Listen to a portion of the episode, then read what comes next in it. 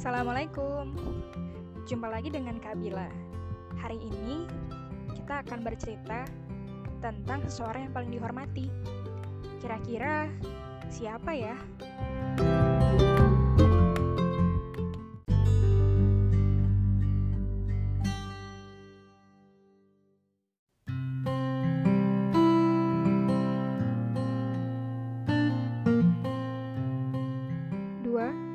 memuliakan orang tua.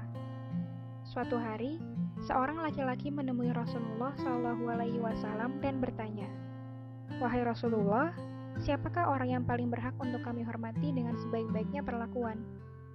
Rasulullah menjawab, "Ibumu." Mendengar jawaban Rasulullah, laki-laki itu pun pulang. Keesokan harinya, laki-laki tersebut datang lagi menghadap Rasulullah. Ia bertanya kepada Rasulullah dengan pertanyaan yang sama seperti sebelumnya. Wahai Rasulullah, siapakah orang yang paling berhak untuk kami cintai dengan sebaik-baiknya perlakuan?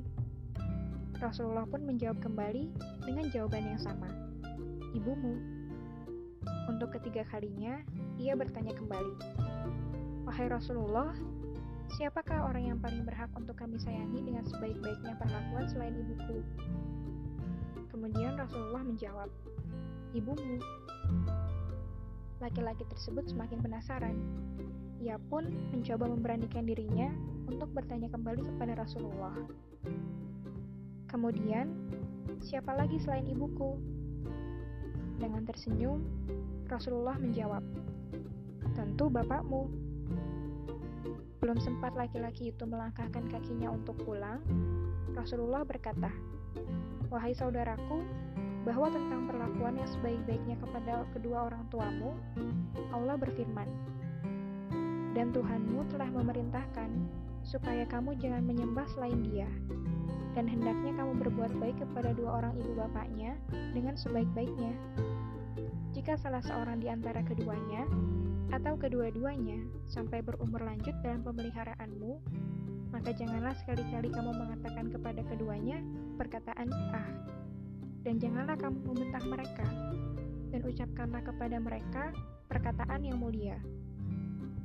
Dan rendahkanlah dirimu terhadap mereka berdua dengan penuh kesayangan, dan ucapkanlah, Wahai Tuhanku, kasihanilah mereka keduanya, sebagaimana mereka berdua telah mendidik aku waktu kecil.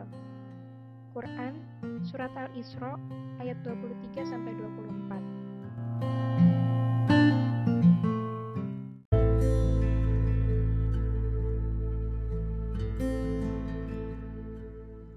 Hikmah cerita pada hari ini, berkali-kali Rasulullah selalu menjawab bahwa orang tua harus kita perlakukan dengan baik, dihormati, dicintai, dan dimuliakan sebagaimana perintah Allah. Jangan pernah membantah selama perkataan itu tidak bertentangan dengan perintah Allah dan hadis. Nah, adik-adik, jangan lupa untuk selalu menuruti kata-kata kedua orang tuamu ya.